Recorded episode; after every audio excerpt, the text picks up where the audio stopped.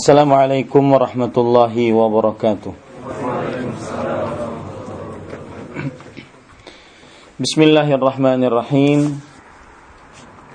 إن الحمد لله نحمده ونستعينه ونستغفره ونعوذ بالله من شرور أنفسنا وسيئات أعمالنا. من يهده الله فلا مضل له ومن يضلل فلا هادي له. وأشهد أن لا إله إلا الله وحده لا شريك له وأشهد أن محمدا عبده ورسوله. يا أيها الذين آمنوا اتقوا الله حق تقاته ولا تموتن إلا وأنتم مسلمون. يا أيها الناس اتقوا ربكم الذي خلقكم من نفس واحدة وخلق منها زوجها وبث منهما رجالا كثيرا ونساء واتقوا الله الذي تساءلون به والأرحام إن الله كان عليكم رقيبا. يا أيها الذين آمنوا اتقوا الله وقولوا قولا سديدا يصلح لكم أعمالكم ويغفر لكم ذنوبكم ومن يطع الله ورسوله فقد فاز فوزا عظيما أما بعد. فإن أصدق الحديث كتاب الله وأحسن الهدي هدي محمد صلى الله عليه وعلى آله وسلم وشر الأمور محدثاتها وكل محدثة بدعة وكل بدعة ضلالة وكل ضلالة في النار. Alhamdulillah kita bersyukur pada Allah Subhanahu wa taala pada hari ini hari Senin 4 Rabiul Tsani 1438 Hijriah. Kita duduk bersama mengkaji kembali ayat-ayat suci Al-Qur'an dan hadis-hadis Rasul sallallahu alaihi wasallam. Dalam rangka daurah Tokyo yang ke-11 ini dan ini adalah hari yang terakhir dan pagi atau kajian subuh yang terakhir dalam daurah Tokyo ini.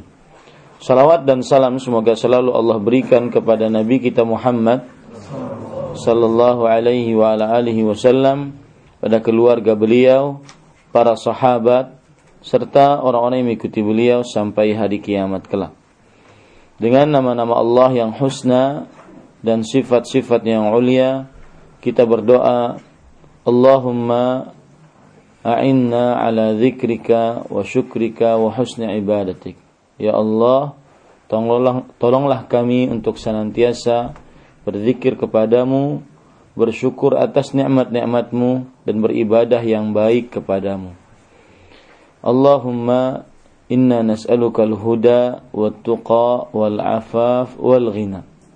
Wahai Allah, kami mohon kepada Engkau petunjuk, ketakwaan, sifat iffah dan kekayaan. Amin ya rabbal alamin.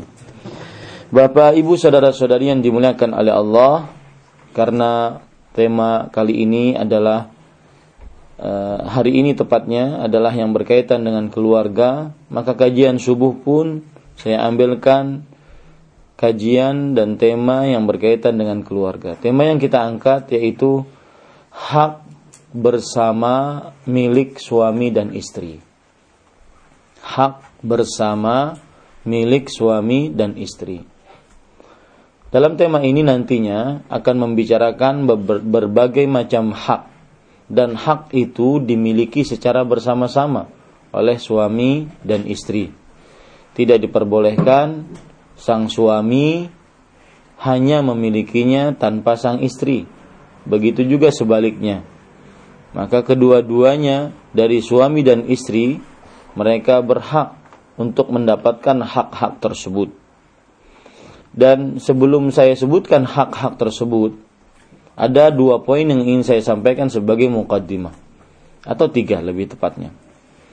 Yang pertama yaitu pernikahan yang dilakukan oleh seorang lelaki dan perempuan dari jenis manusia semestinya mau tidak mau akan mendatangkan perasaan ketenangan, perasaan cinta dan kasih sayang. Semestinya pernikahan yang dilakukan oleh manusia, laki-laki dan perempuan dari jenis manusia, maka akan mendatangkan sakinah, mawaddah dan rahmah. Ketenangan, rasa cinta dan kasih sayang. Allah Subhanahu wa taala berfirman akan hal ini di dalam surat Ar-Rum, surat yang ke-30 ayat 21. Wa min ayatihi an khalaqalakum min anfusikum azwajan litaskunu ilaiha wa ja'ala bainakum mawaddatan wa rahmah. Inna fi dzalika laayatin liqaumin yatafakkarun. Dan dari tanda-tanda kekuasaan Allah Subhanahu wa taala Allah menjadikan bagi kalian dari diri kalian, dari jenis kalian, pasangan, yaitu istri. Agar dengan pasangan kalian tersebut, kalian merasa condong dan tenang kepadanya. Makanya poin pertama yang kita tulis tadi adalah semestinya pernikahan yang terjadi antara lelaki dan perempuan dari golongan manusia semestinya mendatangkan ketenangan, semestinya mendatangkan sakinah, mawaddah dan rahmah. Kenapa? Karena sama-sama manusia. Coba perhatikan penjelasan menarik dari uh, Al-Imam Ibnu Katsir yang bermadzhab Syafi'i rahimahullahu taala. Beliau mengatakan, "Walau anna walau annahu ja'ala bani Adam kullahum dhukuran wa ja'ala inatha min jinsin akhar min ghairihim imma min janin aw hayawan lama lama hasala hadha al-i'tilaf bainahum wa bain al-azwaj bal kanat tahsulu nufratan law kanat al-azwaj min ghairil jins. Ini perhatikan terutama yang sering bertengkar dengan istrinya Ngomong-ngomong di sini semua udah pada istri belum? Berapa persen? Coba angkat tangan. Yang beristri. Satu. Yang beristri. Entah satu, dua. Oke, okay, ya. Perhatikan baik-baik. Baik yang untuk oh, sudah beristri ataupun yang masih belum beristri. Calon suami.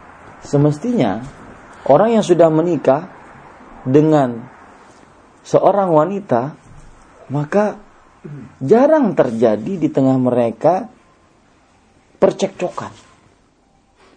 Yang sering terjadi percekcokan, saya khawatirkan.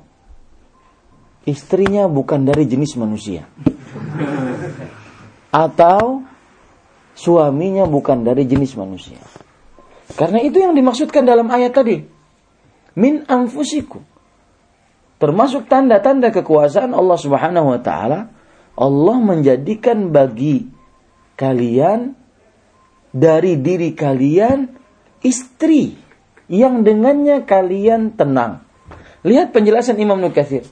Kalau seandainya Allah Subhanahu wa taala menjadikan seluruh anak keturunan Adam adalah laki-laki dan menjadikan perempuannya dari jenis yang lain, baik itu dari jin atau dari hewan, maka niscaya tidak akan terjadi keterikatan antara suami dan istri. Bahkan terjadi percekcokan, pertikaian. Kenapa? Karena istrinya dari jenis makhluk lain. Berarti pemahamannya di sini adalah apabila seorang suami dan istri sering bertengkar, itu jangan-jangan si istri atau si suami dari jenis bukan manusia. Paham maksud saya? Kalau seandainya dari jenis manusia, semestinya cepat untuk apa? Mendapatkan ketenangan, cepat untuk mendapatkan rasa cinta, rasa kasih sayang. Terutama ini saya berbicara dengan pasangan-pasangan uh, yang belum pernah pacaran sebelumnya. Ya, Kalau pasangan-pasangan yang sudah pernah pacaran sebelumnya, setelah menikah itu hanya sebatas e, mengakhiri goalnya saja mungkin. Karena kalau sudah pacaran, pegang sana, pegang sini, cium sana, cium sini, ya, peluk sana, peluk sini, mungkin berhubungannya saja yang belum.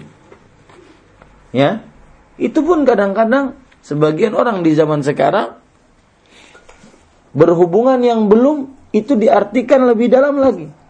Mungkin sudah berhubungan badan, tapi cuma memasukkannya belum. Nah, orang-orang yang seperti ini semestinya dia tambah rukun, tambah sakinah, tambah mawaddah, tambah rahmah. Kenapa? Karena pasangannya dari jenis manusia. Maka sekali lagi saya katakan, ini poin pertama, ya, semestinya seorang lelaki dan perempuan dari jenis manusia. Makanya saya sebutkan tadi dari jenis manusia. Ya, yang menikah mendapatkan ketenangan, cinta dan kasih sayang. Berarti pemahaman baliknya adalah yang sering bertengkar, yang sering bercekcok, yang sedikit-sedikit awas lu. Saya cerai. Awas, mangap saya cerai. mangap dicerai gimana Ya, dikit-dikit cerai, dikit-dikit cerai itu Jangan-jangan salah satunya bukan manusia. Entah jin kata Imam Ibnu Katsir yang bermadhab Syafi'i ataupun hewan. Karena semestinya suami istri yang dari jenis manusia dia semestinya mendapatkan ketenangan, kasih sayang dan rahmat. Ini yang pertama. Yang kedua, ketahui baik-baik salah satu target operasi iblis mengganggu manusia adalah menjadikan manusia atau menjadikan suami istri berpisah. Di sini timbul pertanyaan, kenapa targetnya itu? Ada apa di balik itu? Lihat, kalau kita buka surah Al-Baqarah ayat 102. Allah Subhanahu wa taala berfirman, "Fayata'allamu minhumā ma yufarriquna bihi bainal mar'i wa zawjihi." Wa hum bihi min ahadin illa. Maka manusia belajar ilmu sihir dari dua malaikat yang diutus oleh Allah sebagai ujian bagi manusia. Belajar ilmu sihir dari dua malaikat tersebut, ilmu yang pertama kali dipelajari adalah bagaimana memisahkan antara suami istri. Ilmu pelet bagaimana memisahkan antara suami istri. Itu ilmu sihir yang pertama kali. Dan para dukun, tukang sihir itu adalah anak emasnya jin, syaitan, dan iblis. Apa perbedaan antara iblis, syaitan, dan jin? Jin, kalau kita perhatikan, makhluk-makhluk Allah itu ada yang tercipta dari cahaya. Mereka lah para malaikat. Ada yang tercipta dari tanah, mereka lah manusia. Dan ada yang tercipta dari api, mereka lah jin. Nah, berarti pengertian jin sudah kita ketahui. Makhluk yang diciptakan dari api. Jin.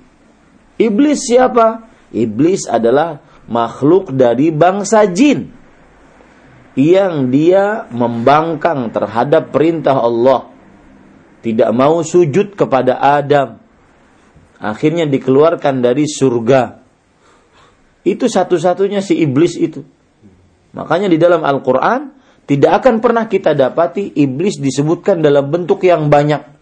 Karena makhluknya cuma itu-itu saja.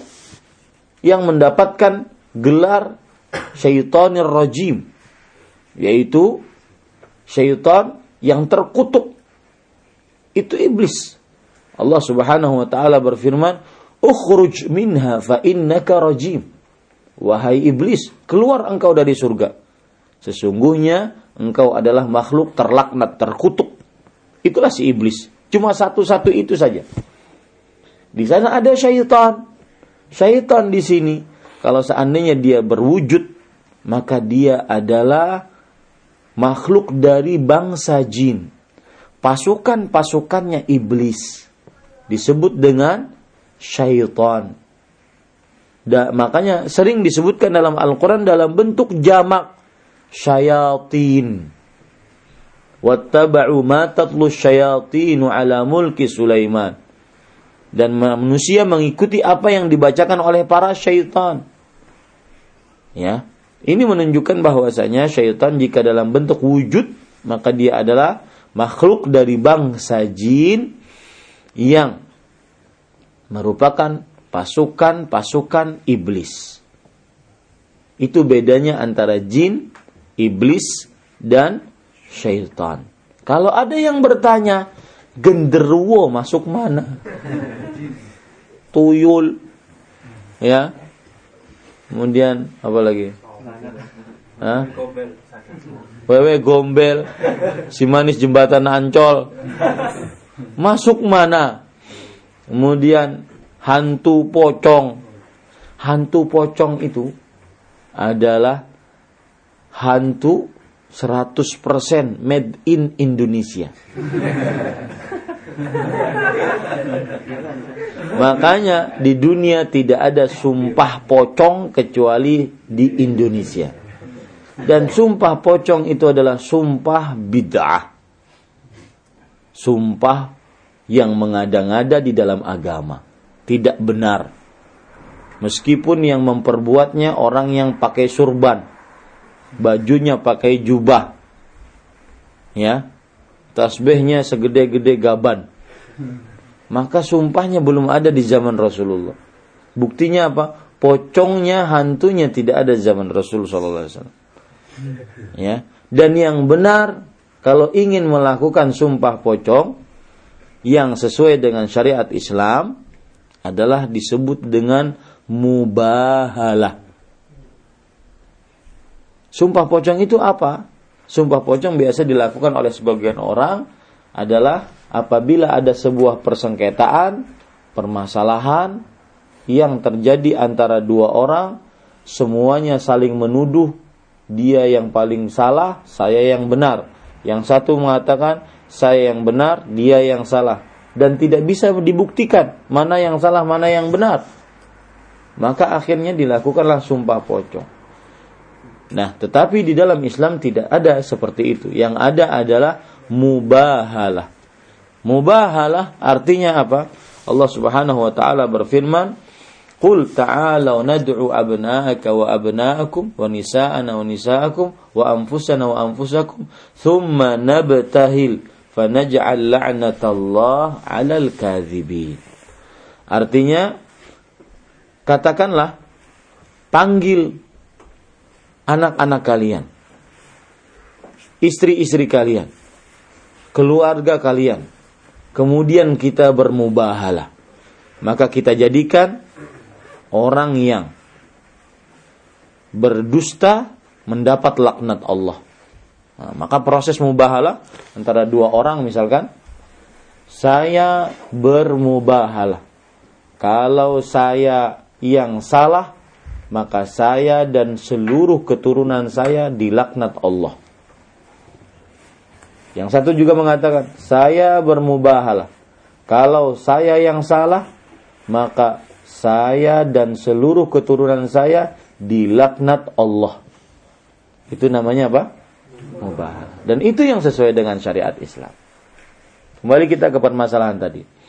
Yang kedua yaitu bahwa syariat Islam sangat mengecam perbuatan cerai. Karena itu adalah target operasinya iblis.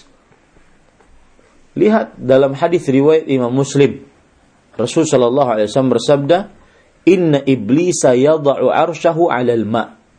Iblis meletakkan singgasananya di atas air. Thumma yab'athu saraya. Kemudian dia mengutus pasukan-pasukannya.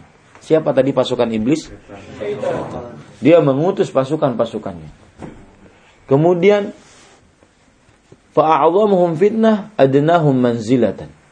Orang yang paling besar godaannya terhadap manusia, dia kedudukannya paling dekat dengan iblis. Paling besar kedudukannya eh, paling besar godaannya terhadap manusia, dialah orang yang paling terdekat dengan iblis. Kemudian, Lalu datang seseorang dari syaitan melapor. Fa'altu kadza wa kadza. Aku telah melakukan ini dan ini. Aku telah mengganggu manusia ini dan ini. Kata iblis, ma fa'alta syai'an. Pulang lagi kamu. Ganggu lagi manusia. Kamu belum melakukan apa pun. Pekerjaanmu tidak ada nilainya.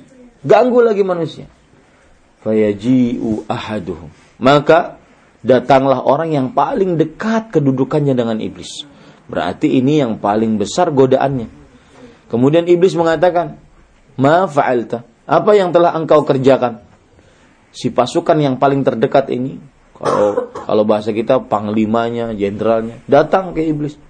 Dia mengatakan, "Ma taraktuhu hatta farraqtu bainahu wa baina imra'ati."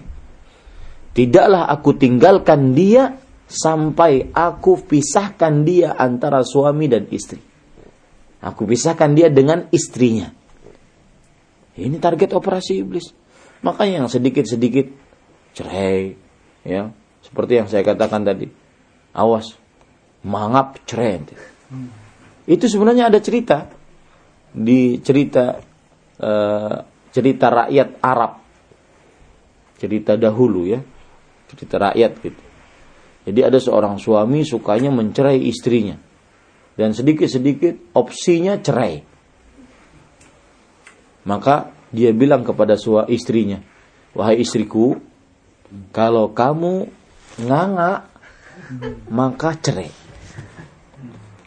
Suaminya mungkin ingin istrinya menjadi wanita yang perfect. Maka akhirnya suatu saat sang istri memasak. Memasak sayur. Yang dimasak sayur terong. Terong dalam bahasa Arab badinjan. Jadi menyebutnya sambil nganga. Badinjan. Dalam bahasa Arab. Datang sang suami. Sang suami bertanya, Wahai istriku, lagi masak apa? Sang istri bingung gimana nih?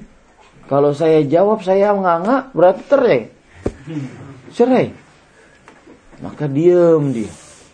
Ditanya oleh suaminya yang kedua. Suaminya sudah mulai kesal. Wahai istriku masak apa?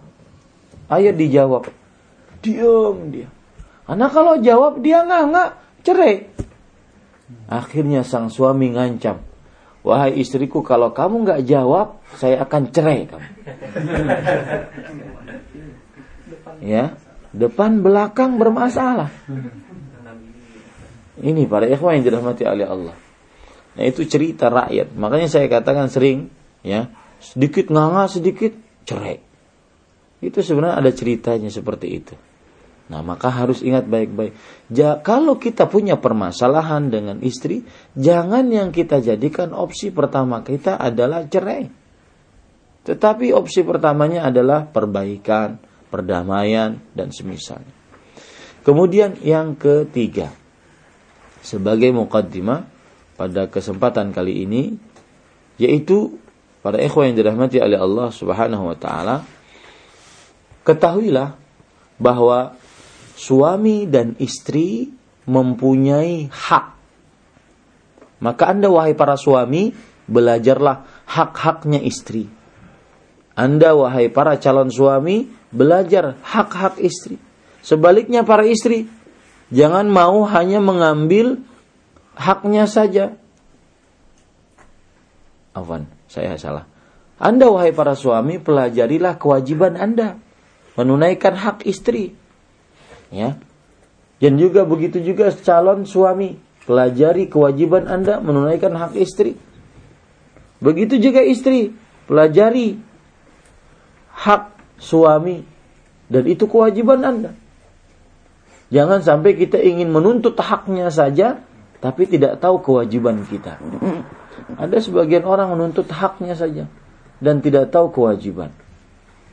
Dan saya beri contoh para ikhwah. Kita kadang-kadang menuntut hak dari istri kita, ingin dilayani. Tapi kita tidak mengerjakan kewajiban kita, menafkahinya, mendandaninya. Misalkan sang suami e, marah kepada istrinya atau kesal kepada istrinya. Wahai istriku, kamu kenapa kalau melayani saya kok badannya bau, kok tidak enak dipandang, kok tidak pernah dandan. Ternyata suaminya juga yang keliru. Dia menuntut hak tapi kewajiban tidak dikasih. Tidak diberikan parfum, tidak diberikan alat untuk bermake up, tidak diberikan alat untuk agar dia lebih cantik, tidak pernah dibawa ke salon agar dia lebih cantik, tetapi menuntut istrinya agar berdandan sehingga cantik. Terutama ketika di luar rumah, di, di kampus kah ataukah di pekerjaan dia melihat kok wanita-wanita Jepang cantik-cantik. Saya kok istrinya nggak seperti itu.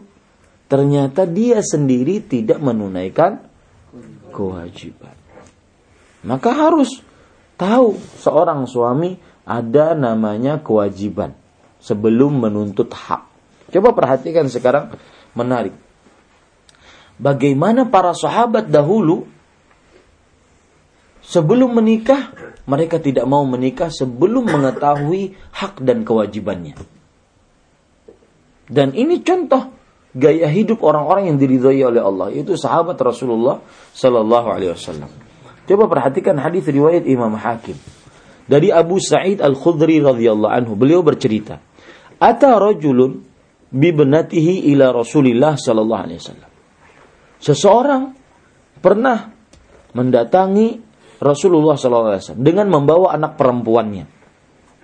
Seorang lelaki, bapak, membawa anak perempuannya menemui Rasulullah. Lalu ia berkata kepada Rasulullah Wasallam, Inna benati hadhihi abad anta tazawwaj. Wahai Rasulullah, ini anak perempuanku enggan untuk menikah.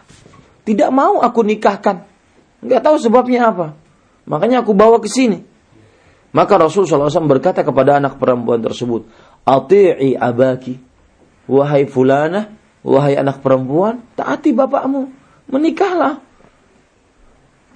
Kemudian anak perempuan tersebut menjawab, lihat.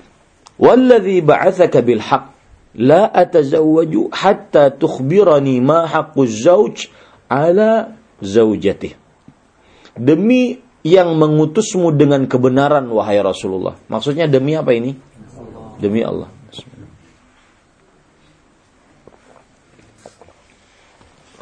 Demi yang mengutusmu dengan kebenaran wahai Rasulullah sallallahu alaihi wasallam. Aku tidak akan menikah sampai engkau memberitahukan kepadaku apa hak suami atas istrinya. Maksudnya berarti apa kewajiban istri terhadap suaminya. Nah, seperti ini semestinya seorang yang mau menikah. Ini yang jomblo-jomblo ya, harus tahu, belajar apa hak suami terhadap istri dan apa kewajibannya.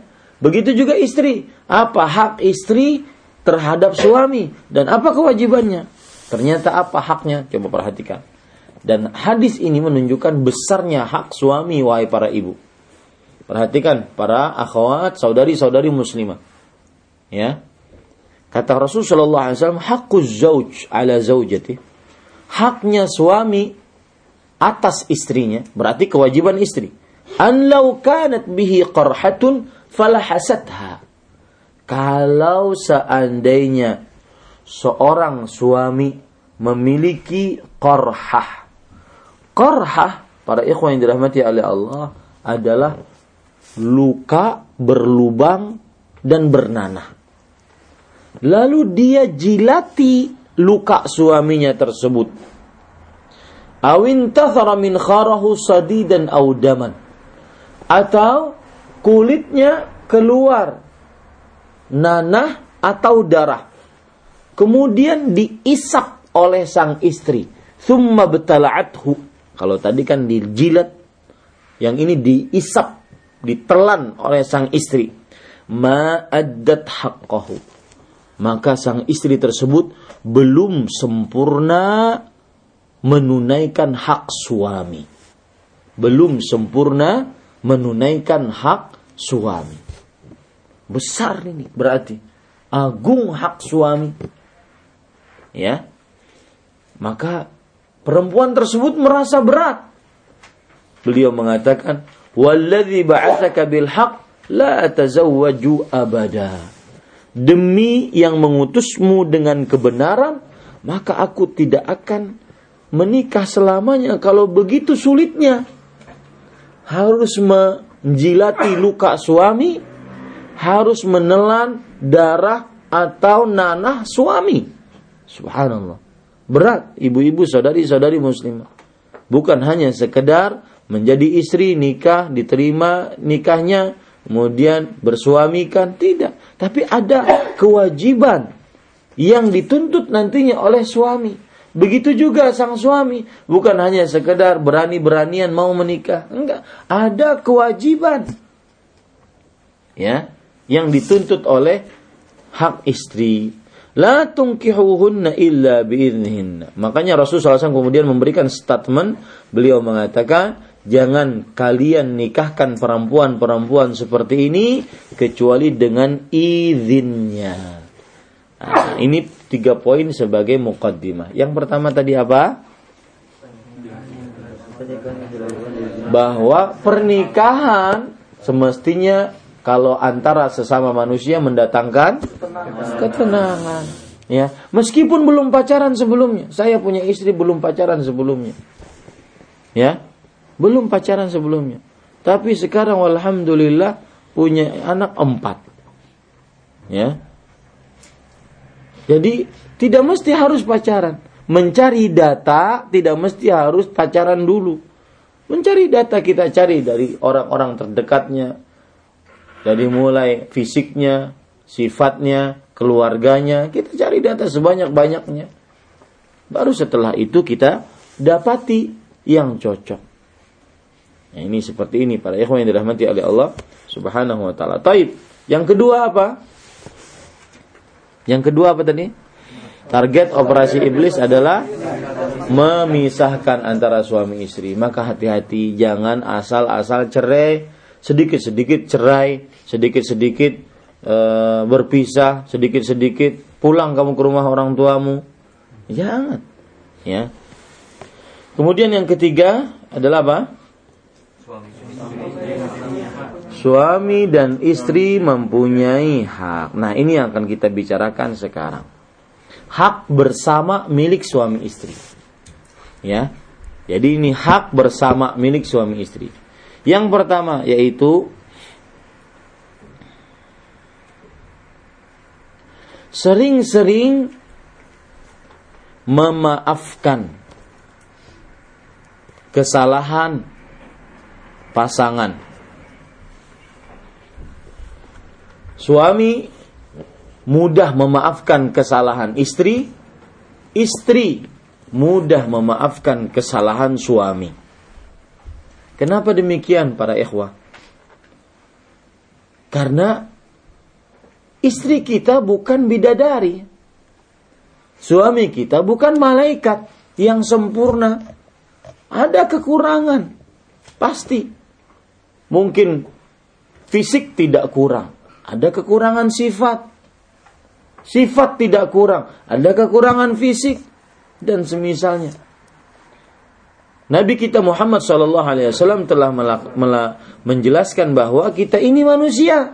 Anak Adam yang mana sudah menjadi tabiatnya sering melakukan dosa dan kesalahan. Dalam hadis riwayat Imam Tirmidzi, Rasul Shallallahu Alaihi Wasallam bersabda, "Kullu bani Adam khata wa khairul khata'in tawabun." Sebaik-baik eh apa? Setiap anak keturunan Adam adalah orang yang selalu melakukan kesalahan dan sebaik-baik pelaku kesalahan adalah orang-orang yang selalu melakukan perbaikan dan pertaubatan. Ya, sekali lagi, pasangan kita bukan orang yang sempurna. Dia manusia yang penuh dengan kekurangan. Kekurangan fisik, kekurangan sifat. Kalau seandainya menginginkan pasangan yang sempurna, maka tidak akan dapat-dapat. Ya. Lebih baik dia orang seperti ini tinggal di hutan Coba ada pepatah Arab, ada syair Arab mengatakan, "Idza kunta fi kullil umuri mu'atiban sadiqaka lam talqa alladhi la tu'atibuh. Fa'ish wahidin awsil akhaka fa innahu muqarifu muqarifu dzambin marratan. Jika engkau di setiap perkara senantiasa mencela temanmu, mencela pasanganmu, setiap perkara. Lam talqa la tu'atibu. Maka engkau tidak akan dapati pasangan yang tidak tidak engkau cela. Kalau begitu hiduplah sendirian. Kalau enggak ada, kalau ingin mendapatkan pasangan yang sempurna enggak akan bisa. Kalau ingin juga hidup sendirian. Karena enggak akan didapat orang seperti itu. Enggak akan didapat istri yang sempurna banget enggak ada. Ya. Mungkin dia cantik luar biasa, tetapi ternyata akhlaknya kurang baik. Mungkin dia akhlaknya baik, tetapi ternyata wajahnya biasa saja. Nah, antum pilih mana kira-kira? Cantik luar biasa, tetapi akhlaknya kurang baik. Akhlaknya baik, tapi wajahnya biasa saja. Pilih mana? Cantik luar biasa, akhlaknya baik. Saya sudah tahu itu. Karena itu pun pilihan saya. Ya. Maka hiduplah sendirian. Atau kalau nggak mau hidup sendirian, maka sambunglah hubungan dengan pasanganmu. Tetapi ingat, sesungguhnya dia terkadang melakukan kesalahan, terkadang jauh dari kesalahan. Seperti misalkan pada ikhwah, saya pernah dicurhati oleh seorang suami. Dia mengatakan, saat saya ingin curhat, silahkan. Saya tidak mencela istri saya dari mana pun. Kecantikannya luar biasa. Kemudian layanannya dengan suami luar biasa. Perhatiannya kepada anak luar biasa. Mengurus rumah, lantai, perabotan bersih, luar biasa. Tetapi satu kurangnya. Apa? kurang mesra, Ustaz. Kurang romantis. Saya ingin kalau saya datang itu disenyumin, dipeluk, diciumin dan semisalnya. Sebentar saya bilang. Anda bisa membandingkan istri Anda romantis, istri, istri Anda tidak romantis, Anda bandingkan dengan siapa? Saya ingin seperti yang di sinetron-sinetron itu loh. eh, berarti ini sebuah kesalahan. Pertama Anda nonton meluaskan pandangan kepada wanita yang tidak dihalalkan. Yang kedua itu adalah uh, skenario dari sebuah film ataupun sinetron. Dibuat sedemikian rupa. Ini para ikhwan yang dirahmati oleh Allah. Dan saya berpesan kepada para lelaki dan juga mungkin kepada para perempuan. Ya, tetapi kebanyakan para lelaki yaitu jangan menjadi pengkhianat cinta. Indah bahasanya ya. Jangan menjadi pengkhianat cinta. Siapa itu? Suami-suami yang suka meluaskan pandangannya kepada wanita yang diharamkan. Kenapa demikian? Karena semakin Anda meluaskan pandangan kepada wanita yang diharamkan, maka semakin dicabut nikmat lezat melihat istri yang halal. Semakin kita meluaskan pandangan kepada wanita yang diharamkan, semakin dicabut dari kita lezatnya melihat istri kita yang halal untuk kita. Dan itu manusiawi, Pak. Contoh misalkan, orang yang keseringan nonton televisi, ya, di sana wanita-wanita cantik. Kalau ingin masuk televisi, di shoot harus dandan luar biasa. Di dalam film sinetron kan begitu, cantik. Satu ambil, ambil satu gerakan, ada yang menyeka keringatnya, ada yang membetulkan rambutnya, ada yang membetulkan bulu mata gelombang nusantaranya. Iya kan? Ada yang membetulkan itu semua. Tentunya cantik karena dipelihara. Ketika mata diluaskan seperti itu kepada wanita-wanita yang seperti itu di dunia maya, di televisi atau di internet, ternyata ketika kita melihat di dunia nyata tidur di samping kita, kok beda? Ya, sudah tidurnya mangap, orok, iler, ya. Kemudian kadang-kadang ibu-ibu ketika tidur, ketika tidur ibu-ibu kadang-kadang tidak berdandan, asal-asalan tidur di samping suami. Dandan tidur di samping suami itu dandan. Itu waktunya berdandan, bukan ketika keluar rumah berdandan. Itu waktunya berdandan. Saya sekali katakan kepada ibu-ibu saudari-saudari muslimah. Waktu berdandan paling dianjurkan bagi istri adalah ketika mau tidur bersama suami. Ya. Ini kadang-kadang istri memakai seenaknya. Di sini roll, di sini roll, di sini roll. Kemudian pakai masker begitu. Kelihatan jauh matanya suami enak. Ya. Mana suami mau seperti itu? Harus berdandan. Ya. Jadi memakai masker-masker, memakai agar dia terlihat cantik, itu bukan ketika mau melayani suami. Itu sudah selesai pembicaraan itu. Di ketika mau tidur bersama suami, itu berdandan. Ya. Dan saya perhatikan para ikhwah, jaga penampilan di hadapan pasangan kita. Baik suami menjaga penampilan di hadapan istri, istri menjaga penampilan di hadapan suami. Ya, jaga kewangian tubuh, kewangian mulut di hadapan pasangan kita. Ya, meskipun itu istri kita, kadang-kadang sebagian orang lebih perhatian ketika ingin bertemu dengan orang lain dibandingkan Maksudnya uh, lebih perhatian kepada penampilannya dibandingkan kepada istrinya ataupun suaminya. Mereka yang lebih berhak kita untuk berdandan di hadapannya. Coba bapak-bapak yang ada di hadapan saya ini. Kalau lagi mau makan malam, bapak seperti mau pergi bekerja. Rapi, pakai sepatu, pakai jas, mau makan malam. Pasti akan ditanya oleh istrinya, Mas, mau ke mana? ya sama dengan istri juga ketika sang istri berdandan ya kepada di hadapan suaminya malam itu maka akan ditanya oleh suaminya neng kita nggak ke mana-mana malam ini. Kenapa? Karena tidak biasa. Tapi bagi keluarga yang sudah biasa maka dia akan berlezat-lezat berdandan di hadapan suami sebelum tidur. Maka saya katakan kepada wanita muslimah, waktu berdandan paling dianjurkan bagi istri ada tatkala hendak melayani suaminya. Hendak tidur bersama suami.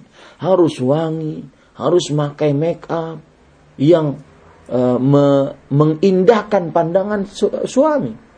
Ini kadang-kadang ketika keluar rumah memakai make up luar biasa, kuning, merah, hijau, putih, wah pokoknya pakai semua. Tapi ketika di hadapan suami sekedarnya pakai baju daster, daster khusus tidur yang satu pekan sekali dicuci. khusus tidur masalahnya. Ini enggak seperti itu. Suami-suami perhatikan penampilan. Ya, peci-peci yang sudah mungkin sudah menguning diganti pecinya. Baju-baju kaos dalam yang sudah menguning, yang sudah puluhan tahun, robek sana, robek sini, ganti. Ya, jaga penampilan di hadapan istri. Ini para ikhwan yang dirahmati oleh Allah. Kembali kita ke permasalahan tadi. Maka Bapak Ibu saudara-saudari yang dimuliakan oleh Allah, salah satu hak bersama milik milik bersama suami istri adalah sering-sering memaafkan antara suami dan istri. Ya. Coba perhatikan perkataan yang menarik yang dikatakan oleh Imam Ahmad rahimahullah. Beliau ini Imam Ahmad Ibnu Hambal yang menjentus madhab Hambal. Dan beliau ulama besar di abad kedua Hijriah atau ketiga Hijriah. Beliau mengatakan, Aqamat ummu salihin ma'i ishrina sana. Fama ikhtalaftu ana wahia fi kalimah. Artinya, Ummu Saleh, Ummu Saleh, hidup bersama ke 20 tahun. Tetapi tidak pernah kami bercekcok sekalipun. Kenapa sebabnya? Tadi kiatnya bahwa mengerjakan hak bersama milik suami dan istri yaitu sering-sering memaafkan. Nah, Sering-sering memaafkan bisa kita lakukan dengan cara bagaimana? Tadi belum selesai cerita tadi ya. Cerita yang curhat tadi. Saya belum kasih solusi. Saya katakan kepada si mas tersebut. Begini mas.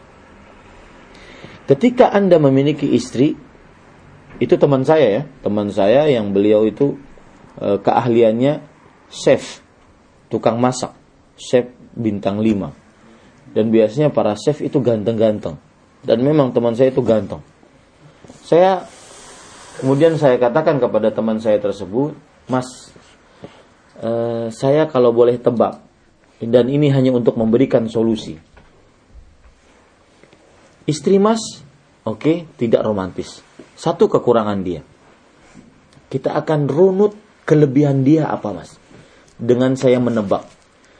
Kalau boleh saya tebak, mohon maaf istri mas cantik. Karena dia orang ganteng. Biasanya orang ganteng seleranya tinggi. Tidak mau yang asal-asalan. Maka iya Ustaz, saya selera saya tinggi dan benar kan? Dia cantik. Taib. Satu lawan satu. Kurang romantis dengan cantik. Yang kedua, kalau saya boleh tebak, istri Mas itu adalah seorang yang sangat perhatian terhadap kebersihan rumah, kerapian rumah, mengurus rumah. Benar-benar pure ibu rumah tangga.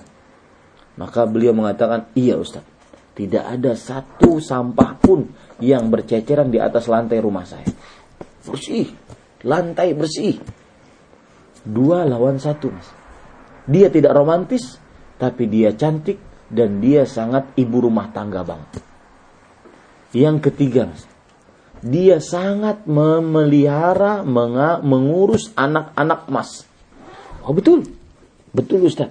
Dia sangat hafal kebiasaan anak saya, kemauan anak saya. Dia sangat dan ini yang saya katakan kemarin kepada ibu-ibu saudari-saudari muslimah. Berlezat-lezatlah menjadi ibu rumah tangga. Tahu kebiasaan sang anak. Kalau anaknya lagi bibirnya lagi begini, itu maksudnya apa? Iya, karena saking dekatnya dengan anak. Itu tidak akan didapati kecuali oleh ibu-ibu yang menjadi pure ibu rumah tangga. Tahu ketika sang anak berkata ataupun matanya belalak maksudnya apa? Tahu. Dan beruntunglah ketika Anda mempunyai istri yang benar-benar pure sebagai ibu rumah tangga.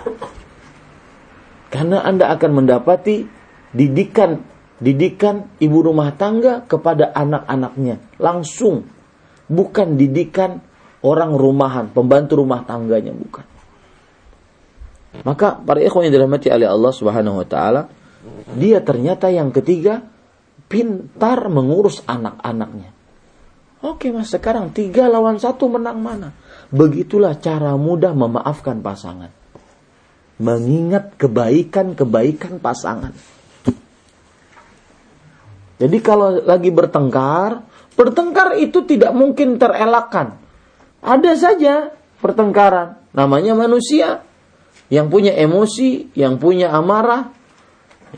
Ya. Bertengkar ada saja kadang-kadang. Nah, tetapi yang paling kita inginkan adalah sering-sering memaafkan. Caranya lihat kebaikan-kebaikannya. Itu cara mudah memaafkan pasangan. Lihat kebaikan-kebaikannya. Dan itu disebutkan dalam hadis Rasul. Rasul Shallallahu Alaihi Wasallam bersabda, لا يفرق مؤمن مؤمنة إن كره منها خلقا رضي منها آخر. Seorang suami yang beriman tidak sering memarahi seorang istri yang beriman. Jika dia benci terhadap istrinya, dalam satu hal dia akan rela kepada istrinya dalam beberapa hal. Dan itu disebutkan dalam Al-Quran. Allah subhanahu wa ta'ala berfirman, Asa an takrahu syai'an wa yaj'alallahu fihi khairan kathira. Mungkin kamu membenci sesuatu dari istrimu, ternyata Allah subhanahu wa ta'ala menjadikan di dalam diri istrimu kebaikan yang banyak. Surat An-Nisa ayat 19. Ya, surat An-Nisa ayat 19. Misalkan seorang istri ya dia tidak terlalu putih misalkan kulitnya. Karena para orang-orang para lelaki mengatakan al bayad nisful jamal. Putih adalah setengah dari kecantikan. Enggak putih biasa aja. Tapi kalau urusan di atas ranjang jangan ditanya. Luar biasa. Mengalahkan serigala.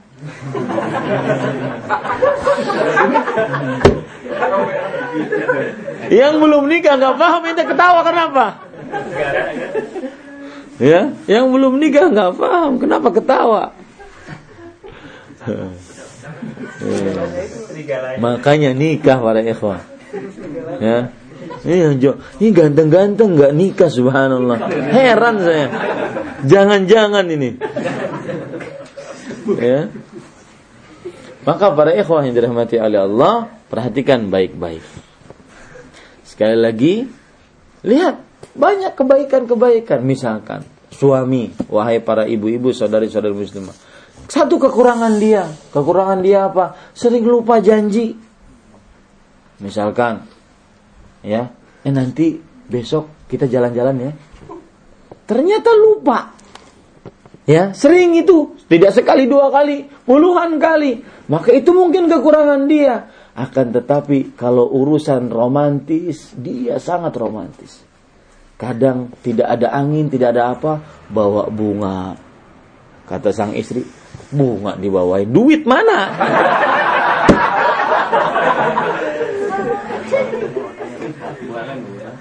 ya, ini para ikhwan. Jadi sering-sering memaafkan. Allah Subhanahu wa taala berfirman tadi di dalam surat An-Nisa surat yang keempat ayat ke-19. Allah Subhanahu wa taala berfirman, lihat uh, saya bacakan ayatnya. Fa in karihtumuhunna fa asa an takrahu syai'an. Jika kalian membenci istri-istri kalian, mungkin kalian membenci sesuatu darinya. Wa yaj'alallahu fihi khairan katsira. Tetapi Allah Subhanahu wa taala menjadikan di dalamnya kebaikan yang begitu banyak. Jadi sering-sering maafkan kesalahan istri. Yang kedua sekarang. Dan saya punya lima ya. Jadi mohon maaf ini agak terlambat. Sampai setengah delapan mungkin. Untuk hari terakhir nggak apa-apa lah ya. Yang kelim, yang kedua. Yaitu hak bersama milik suami dan istri adalah saling tenggang rasa dengan perasaan pasangan kita. Suka bertenggang rasa dengan pasangan kita. Kalau istri kita sedang sedih, kita ikut sedih. Meskipun kita tidak merasakan rasa sedihnya. Kalau suami kita sedang manyun, muka masam pulang dari kantor, kita ikut. Jangan cengengesan iya. Ih, suami muka masam pulang dari kantor, istrinya cengengesan.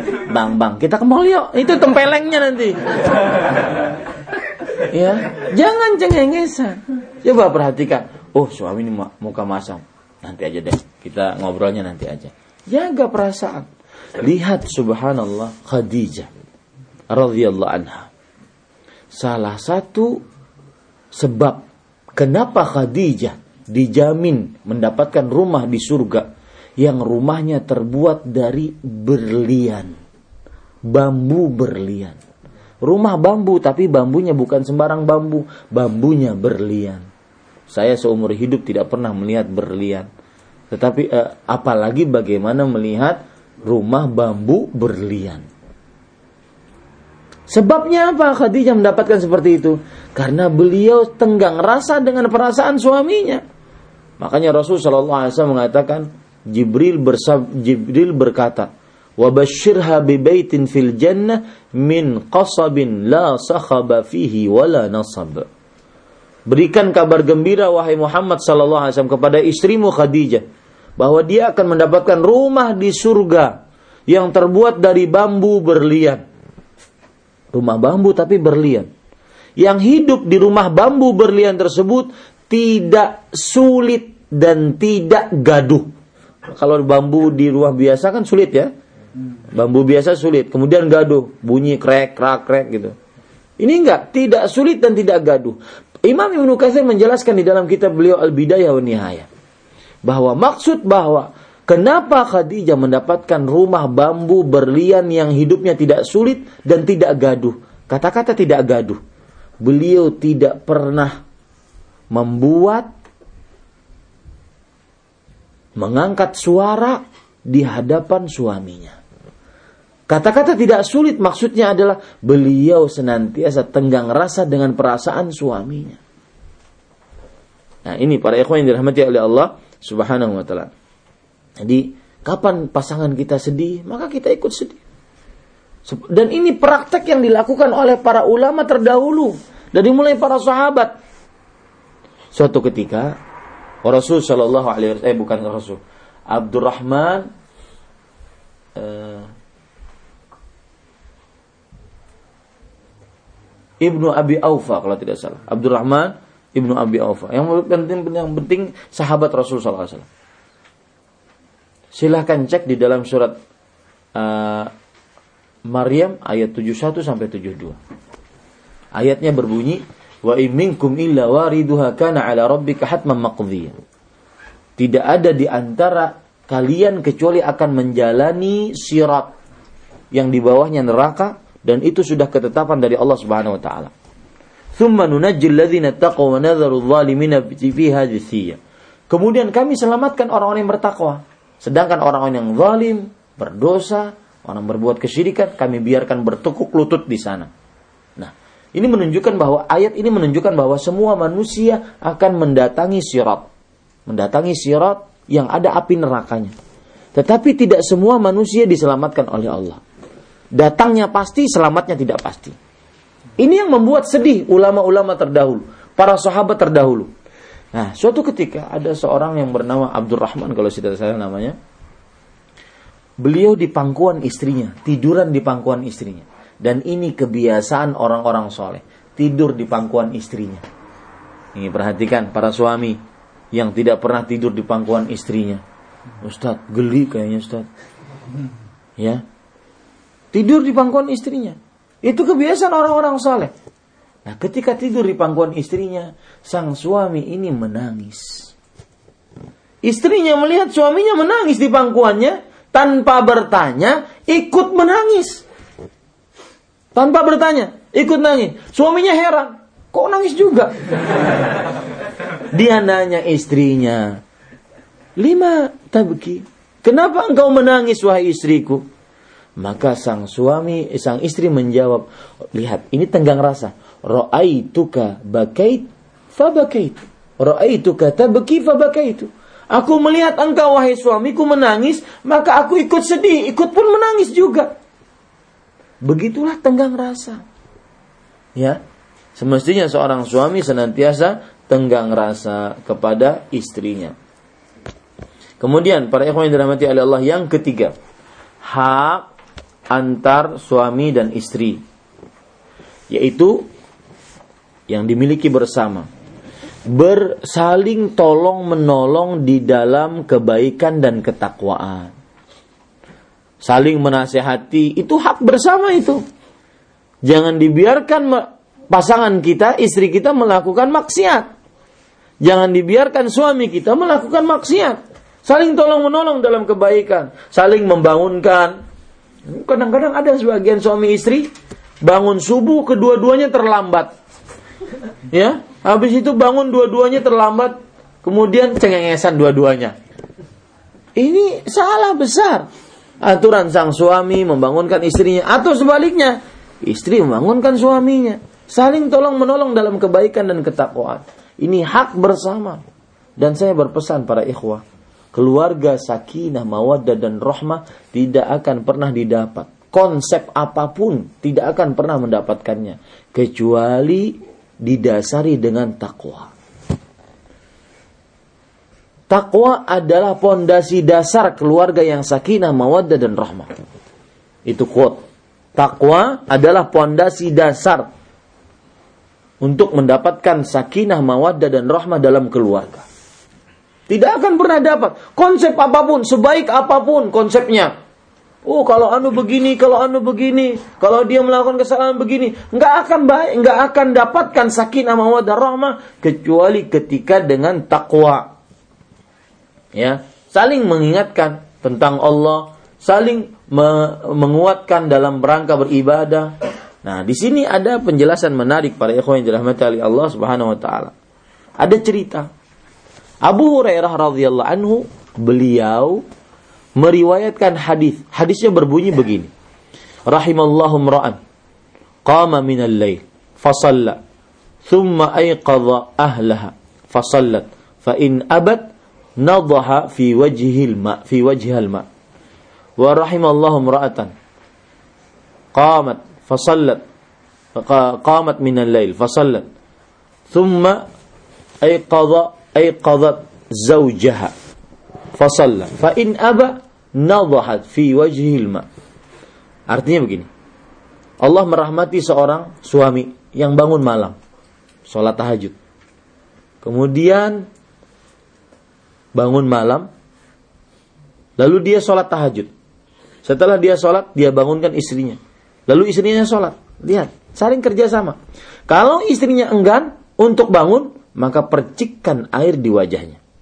Sebaliknya, Allah merahmati seorang istri yang bangun malam. Lalu dia sholat. Setelah dia sholat, dia bangunkan suaminya. Lalu suaminya sholat. Kalau suaminya enggan untuk bangun, maka percikkan di wajahnya air. Ini tolong menolong di dalam kebaikan. Nah, yang meriwayatkan hadis ini siapa tadi? Abu Hurairah. Dan itu ternyata dipraktekkan oleh Abu Hurairah ada seorang muridnya bertamu kepada beliau. Muridnya bernama Abu Uthman An-Nahdi. Bertamunya berapa? Sepekan. Tujuh hari bertamu. Orang pak, kalau sudah bertamu tujuh hari di rumah seseorang, tahu sifat asli orang itu. Ya, sifat asli pemilik rumah itu tahu. Sekarang saya kan belum tujuh hari. Bapak belum tahu aslinya saya bagaimana.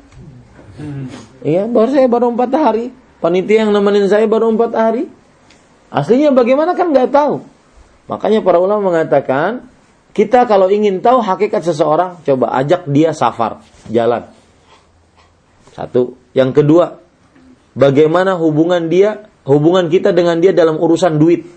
Oh, tahu tuh hakikatnya. Yang ketiga, bagaimana lama kita bergaul dengannya, tahu hakikatnya. Nah, Abu Utsman An-Nadi bermalam di rumah gurunya selama sepekan. Ternyata apa yang dilakukan oleh Abu Hurairah? Setiap malam selama sepekan itu dan itu berarti tidak dibuat-buat. Itu berarti kebiasaan mereka sekeluarga. Abu Hurairah yaqtasimuna al-laila athlasa. Abu Hurairah radhiyallahu anhu membagi malam menjadi sepertiga, sepertiga, sepertiga. Sepertiga pertama beliau bangun sholat malam. Sepertiga kedua, pembantunya bangun sholat malam. Sepertiga ketiga, istrinya bangun sholat malam. Saling membangunkan. Saling tolong menolong dalam kebaikan. Contoh juga dalam masalah sedekah. Maka sang istri mendorong suaminya agar pintar bersedekah. Jangan sampai sang istri senantiasa e, menghalang-halangi suaminya untuk bersedekah. Terutama kepada orang tua suami. Ya, Biarkan dia menjadi anak yang berbakti kepada orang tuanya. Sembari dia bekerja di Jepang ini, dia bakti kepada orang tuanya. Dan suami juga saya berpesan, jangan lupa untuk memberikan sedekah kepada e, mertua, walau sedikit, walau sebulan sekali, ya, agar terjadi tenggang rasa antara suami istri. Tapi ketika suami ingin berbakti kepada orang tuanya dengan mengirimkan uang, maka jangan dicela. Ya, Kecuali mungkin kalau terlalu berlebihan, kecuali mungkin kalau seandainya dengan sedekah tersebut akhirnya uh, dia uh, menelantarkan istrinya, menelantarkan anaknya, maka ini tidak diperbolehkan. Tetapi selama itu dalam batas kewajaran, jangan dicela. Kenapa? Anak-anak kita akan merekam perbuatan bapaknya. Oh, bapak kebiasaan begitu ngirimin buat kakek, buat nenek. Saya nanti juga begitu. Ketika saya tua, maka saya akan mengirimi untuk Bapak. Dia akan merekam kebiasaan kita. Jadilah istri yang mendorong suami dalam kebaikan. Ini para ikhwan yang dirahmati oleh Allah Subhanahu wa taala. Yang keempat sekarang. Yaitu hak bersama milik suami dan istri adalah menjaga rahasia. Rahasia keluarga harus dijaga. Terutama Pak, rahasia dalam perkara hubungan di atas ranjang. Nggak boleh cerita, walau dengan isyarat. Ya, Misalkan subuh-subuh ketemu temannya di masjid. Ya. Waduh. Enak banget tadi malam. Ya. Nggak boleh begitu. Kalau seandainya isyaratnya untuk per, masalah pergaulan di atas ranjang. Tidak boleh. Kecuali mungkin kalau ada permasalahan agama yang ingin ditanyakan kepada orang ahli agama, dia harus bercerita tentang hubungan di atas ranjangnya. Per, e, ceritanya harus detail misalkan karena satu dan lain hal maka pada saat itu tidak mengapa. Tetapi itu pun dibatas harus dibatasi dengan batasan yang diperlukan saja ceritanya. Intinya tidak boleh menceritakan rahasia-rahasia keluarga terhadap orang lain. Ya. Bahkan terhadap mertua ataupun menantu. Eh, terhadap uh, orang tua ataupun mertua, nggak boleh cerita. Kecuali untuk permasalahan. Ya, tidak boleh cerita terhadap mertua ataupun uh, orang tua kita. Ya, lihat Rasul sallallahu Allah Subhanahu wa taala berfirman, "Fas-salihat qanitat hafizatun lil ghaibi bima hafizallah." Ini dalilnya. Wanita-wanita yang saleh adalah siapa mereka? Wanita-wanita yang qanitat, ahli ibadah. Hafizat lil ghaibi bima hafizallah, yang menjaga rahasia sesuai dengan apa yang dijaga oleh Allah. Ini disebutkan di dalam surah An-Nisa Surat yang keempat ayat 34. Ini para ikhwan yang dirahmati oleh Allah Subhanahu wa taala. Lihat lagi para ikhwan yang dirahmati oleh Allah, Rasul sallallahu alaihi wasallam bersabda dalam hadis yang diriwayatkan oleh Imam Muslim. Ya, perhatikan. Inna min syarrin nas min asyarrin nas indallahi manzilatan yaumal qiyamah ar-rajulu yufdi ila imra'ati wa tufdi ilaihi thumma yanshuru sirraha. Sesungguhnya manusia yang paling terburuk nanti kedudukannya di sisi Allah adalah di hari kiamat adalah seseorang lelaki suami menggauli istrinya. Istrinya melayani suaminya. Maka kemudian sang suami ini menceritakan rahasia sang istri. Terutama dalam perkara hubungan badan. Tidak boleh cerita ya. Sama sekali tidak boleh cerita. Bahkan terhadap kawan terdekat pun nggak boleh cerita. Bahkan ketika dalam keadaan bermain-main pun bercanda tidak boleh cerita. Ya, ini para ikhwan yang dirahmati oleh Allah Subhanahu wa taala. Lihat lagi, Rasulullah SAW bersabda dalam hadis riwayat Imam Ahmad dari Asma bintu Yazid bahwa Asma waktu itu bersama duduk bersama Rasulullah SAW dan waktu itu ada laki-laki dan ada perempuan yang duduk menjadi murid Rasulullah SAW. Lalu Rasulullah SAW bersabda, "La'alla rajulan yaqulu ma yaf'alu bi ahli wa la'alla imra'atan tukhbiru bima fa'alat ma'a zawjiha." Nah, ini. Mungkin ada kalian dari para lelaki yang hadir di sini menceritakan apa yang dia lakukan hubungan badan dengan istrinya atau sebaliknya. Mungkin ada istri yang menceritakan apa yang dia lakukan bersama suaminya di atas ranjang. Maka Asma langsung mengatakan, "Ih wallah ya Rasulullah." Benar itu demi Allah wahai Rasulullah. Itu terjadi. Innahunna la yaf'alna wa innahum la yaf'alun. Ini para perempuan menceritakan hubungan badan mereka. Para suami juga menceritakan hubungan badan mereka. Apa jawab Rasulullah SAW? Fala taf'alu. Jangan kalian lakukan itu. Fa inna madzalika mathalu syaitan. Itu seperti perumpamaan syaitan. Laqiya syaitanatan fi tariqin fa ghasyiyaha wan nasu yanzurun. Ada syaitan laki-laki ketemu dengan setan perempuan di jalan. Ya, lalu mereka di jalan raya maksudnya. Mereka berhubungan badan dan orang-orang melihatnya. Sama itu seperti itu. Yang menceritakan uh, apa namanya? eh, hubungan-hubungan rahasia mereka dengan istri mereka yang terakhir. Yang kelima yaitu hak bersama milik suami dan istri adalah menjaga hubungan badan. Maksudnya, sang suami jangan pernah meremehkan hubungan badan dengan istrinya, sang istri terus melayani suaminya. Jika sang suami menginginkannya. Ya, pernah saya waktu itu lagi walimatul urs menghadiri undangan. Ada orang samping saya, Ustaz, boleh saya duduk sini? Silahkan Pak. Habis duduk beliau, kemudian saya pas, saya sudah tahu pasti mau bertanya ini. Jadi makannya ter apa namanya terputus-putus gitu. Tapi ya harus sabar ya. Uh, Ustadz di tengah-tengah makan boleh kita boleh saya bertanya? Oh boleh Pak silahkan. Maka akhirnya apa yang terjadi? Beliau bertanya, Ustadz benarkah ketika istri sudah berumur 40-an, mau-mau menefos, belum menefos, mau-mau menepos, benarkah dia boleh menolak ajakan suaminya untuk berhubungan badan? Maka saya katakan tidak ada batasan dalam syariat, Pak.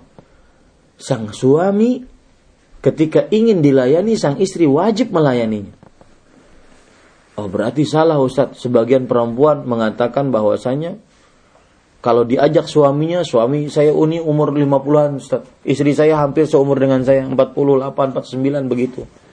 Tapi kadang-kadang kalau seandainya diajak Ustadz, sang istri mengatakan, pasti menolak. Ketika ditanya apa sebabnya, nanti kalau mohon maaf, kalau ember masuk ke dalam sumur sakit. Kemudian kalau seandainya sudah junub nanti pagi-pagi mandi dingin, masuk angin rematik menolak. Kemudian beliau curhat, lihat Bu, ini ini curhatan para suami Bu. Ini adalah suara hati para suami. Ya, lihat perhatikan. Sang suami ini mengatakan, Ustadz, kami ini yang sudah berumur 50-an tahun. Sepekan saja dapat Alhamdulillah. Lihat Bu, ini curhatan para istri, para suami ya risalah suami untuk untuk saudari-saudari muslimah. Hah? Sepekan saja mending dapat Ustaz. Maksudnya pada ikhwan yang dirahmati oleh Allah Subhanahu wa taala, sang istri sering menolak. Tidak ada batasan. Kapan sang suami pengen maka dilayani. Sang suami juga begitu. Jangan sampai meremehkan hubungan badan. Saya dengar kadang-kadang katanya Allahu alam eh, di beberapa tempat kadang-kadang ada Suami saking sibuknya bekerja, dia tidak peduli dengan istrinya. Mungkin juga di salah satu kebudayaan di sini atau kebiasaan bukan kebudayaan, kebiasaan orang di sini mungkin.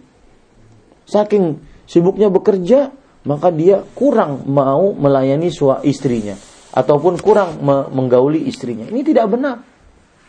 Sekarang saya sebutkan ya, terutama ini kepada para perempuan. Karena biasanya perempuan yang diajak Ya, jarang perempuan yang mengajak. Makanya di surga itu adanya bidadari disebutkan dalam Al-Quran. Kenapa? Karena laki-laki yang bernafsu.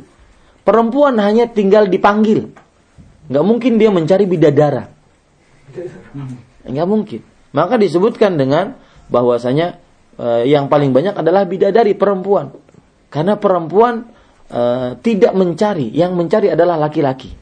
Yang lebih agresif adalah laki-laki. Lihat sekarang per, eh, hadis-hadis tentang dahsyatnya, agungnya melayani pasangan. Ya. Rasulullah Shallallahu alaihi wasallam bersabda dalam hadis yang diriwayatkan oleh Imam Bukhari. "Idza da'a ar-rajulu imra'atahu ila firashi fa'abat an taji'a fabata ghadbana la'anatha al-malaikatu hatta tusbih." Jika seorang suami mengajak istrinya ke ranjangnya, maksudnya mau digauli, Lalu sang istri enggan untuk melayani suaminya. Lalu pada malam itu dia murka. Maka niscaya para malaikat akan melaknatnya sampai pagi. Para malaikat akan berdoa kepada Allah agar orang tersebut dilepaskan dari rahmat Allah, diusir dari rahmat Allah sampai pagi. Ini kan berat seperti ini. Dalam riwayat yang lain, Rasulullah SAW bersabda, "Walladzi nafsi biyadih." Demi jiwaku yang berada di tangannya. Ma min rajulin yad'u ila firashih fata'ba alaih illa kana alladhi fis sama' sakhitan alaihi hatta yarda anha. Lihat, hadis ini ada beda dengan riwayat sebelumnya. Tadi siapa yang enggan kemudian suaminya marah malam itu maka akan dilaknat oleh malaikat sampai kapan? Sampai pagi. Lihat riwayat ini. Demi jiwaku yang berada di tangannya. Tidaklah seorang suami mengajak istrinya ke ranjangnya. Lalu sang suami enggan terhadapnya. Melainkan malaikat yang ada di langit murka atasnya. Sampai suami tersebut ridho kepadanya. Murka atasnya sampai suami tersebut ridho kepadanya. Lihat di sini ada perbedaan dengan riwayat yang pertama. Yang pertama ada maka malam itu suami itu murka. Sedangkan di sini maka tidak disebutkan kata murka. Berarti kalau ada seorang wanita bertanya, saya sering ditanya dengan pertanyaan seperti ini, Ustadz, gimana saya kalau seandainya menolak ajakan suami malam itu, tapi suaminya nggak marah, suaminya nggak marah, Iya di depan ente nggak marah, dia gondok di dalamnya. ya, suaminya nggak marah mungkin agar menjaga perasaan istrinya. Sama saja, di sini tidak ada kata-kata marah. Ya, suaminya tidak marah, tetapi tetap saja dapat laknat dari malaikat. Itu satu bedanya. Marah atau tidak marah. Yang kedua, yaitu dilaknat oleh malaikat sampai pagi. Dilaknat oleh malaikat sampai pagi. Di dalam riwayat yang kedua, dilaknat oleh malaikat yang ada ber, yang berada di langit sampai suaminya ridho. Mana yang lebih lama, Pak? Hah? Sampai ridho tergantung juga. Mungkin ridhonya setelah sejam. Nggak sampai pagi berarti. Tetapi mungkin juga ridhonya setelah setahun. Berarti dapat laknat malaikat selama setahun. Lihat bahayanya itu. Dan laknat itu adanya adalah artinya diusir dan dijauhkan dari rahmat Allah. Dan seseorang akan sengsara dunia akhirat tanpa rahmat Allah Subhanahu wa taala. Maka hati-hati wahai saudari-saudari muslimah. Apalagi kadang-kadang menolaknya gara-gara perkara-perkara yang tidak pantas untuk dilakukan. Misalkan, "Yang, ayo dong." Kemudian sang istri, "Sebentar, Bang. Sinetron terakhir nih, episode terakhir." Ini sebab-sebab yang tidak pantas untuk disebutkan di hadapan suami. Ya. Contoh yang lain lagi para ikhwah. Hadis yang lain yang ketiga. Dalam hadis yang diriwayatkan oleh Imam Tirmidzi. Idza rajulu da'a zaujatahu li hajati falta'tihi wa in kanat 'ala tanur. Lihat ini penting. Ini lafat yang lain. Jika seorang suami mengajak istrinya untuk hajat suaminya, maksudnya bergaul wa ingkanat alat tanur. Maka hendaklah sang istri mendatanginya melayaninya menjawab panggilannya. Ya. Meskipun sang istri sedang memanggang roti. Tanur pak. Saya carikan ya. Tanur itu di dalam bahasa Arab adalah panggangan roti. Ini gambarnya ini. Saya perlihatkan kepada anda sekalian ini gambarnya tanur memanggang roti. Nah, ini tanur namanya. Ya. Ini tanur. Ya, ini tanur namanya. Ya, manggang roti. Ada gambar-gambar yang lain mungkin. Nah, ini. Ya, roti yang dipanggang di dalam sini namanya tamiz. Enak. Rotinya di di Arab terkenal ini. Nah, para ikhwan yang dirahmati oleh Allah Subhanahu wa taala, yang jelas panggangan roti lah. Meskipun dia sedang memanggang roti. Maksudnya apa? Dia sedang memasak. Ya, dan ingat kenapa disebutkan memanggang roti? Para ulama menjelaskan bahwasanya lihat saya bacakan saja biar jelas disebutkan makna dari meskipun sedang memanggang roti. Maknanya adalah fal tujib da'watahu Hendaknya istri memenuhi panggilannya. Wa in kana tukhbizu 'ala tanur. Meskipun sedang memanggang roti di atas tanur tadi. Ma'annahu syughlun syaghilun la yutafarraghu minhu illa ghairihi illa ba'da inqidha'i. Orang kalau manggang roti nggak boleh tinggal. Kalau ditinggal gosong. Ya jadi arang, gosong. Maka ya tidak boleh ditinggal. Tetapi karena ajakan suami, biarkan tinggalkan itu. Ya, tinggalkan itu. Meskipun gosong rotinya. Artinya kalau gosong itu kan mubazir. Meskipun mubazir. tinggalkan. Kenapa sebabnya? Dijelaskan oleh para ulama di antaranya dalam kitab Miqatul Mafatih yaitu uh, li'annahu da'aha fi hadhihi halah karena dia memanggil istrinya pada keadaan seperti ini. Faqat radhiya bi itlafi mali nafsi. Berarti dia sudah rela hartanya hancur, rotinya hancur. Itu kan dari harta suami. Rotinya hancur, dia rela seperti itu. Watal fulma dan hilangnya harta, gosongnya roti, ashalu min wuqu'iz zauji fi zina. Perhatikan ibu-ibu.